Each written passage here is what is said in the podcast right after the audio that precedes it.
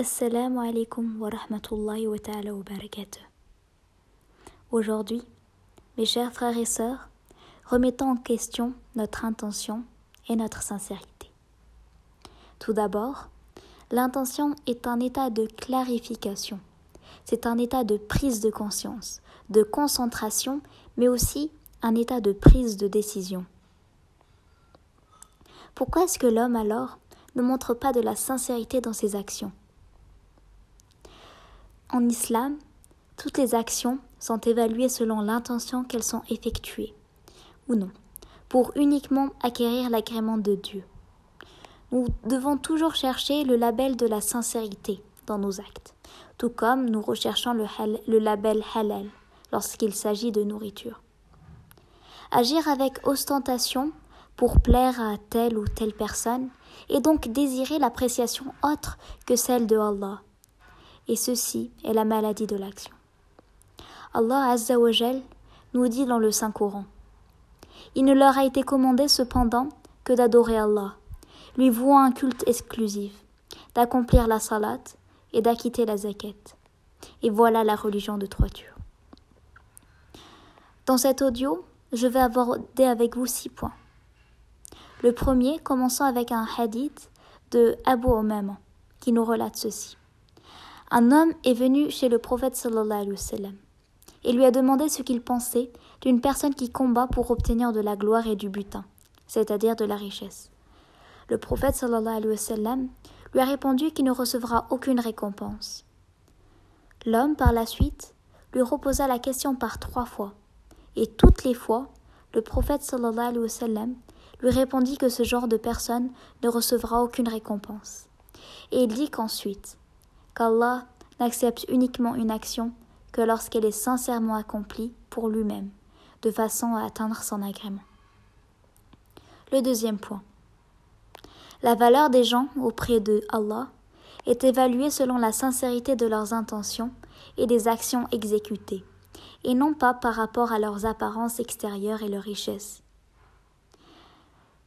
donner à un pauvre un château et à côté lui donner deux, deux pièces, cette action sera évaluée selon la sincérité, notre cœur, lorsqu'on a lorsqu'on a fait cette action.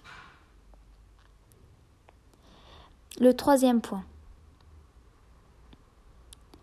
Planifier selon l'agrément d'Allah, la sincérité et l'action du cœur et de l'intelligence. La sincérité, c'est paraître comme nous sommes, et c'est être comme en Paris. Seuls les sincères serviteurs seront sauvés du châtiment d'Allah. Quatrième point. Le prophète sallallahu alayhi wa nous dit Le jour de la résurrection, la personne la plus heureuse sera celle qui aura prononcé La ilaha illallah avec sincérité. Cinquième point. L'essence même de la religion est la sincérité. On ne peut pas parler de religion ou de vie religieuse là où il n'y a pas de sincérité. Le prophète nous dit que la religion n'est que sincérité. Et lorsque la question pour qui lui est posée, il dit pour Allah, pour son livre, pour son prophète, pour les dirigeants musulmans et pour tous les musulmans. Sixième point.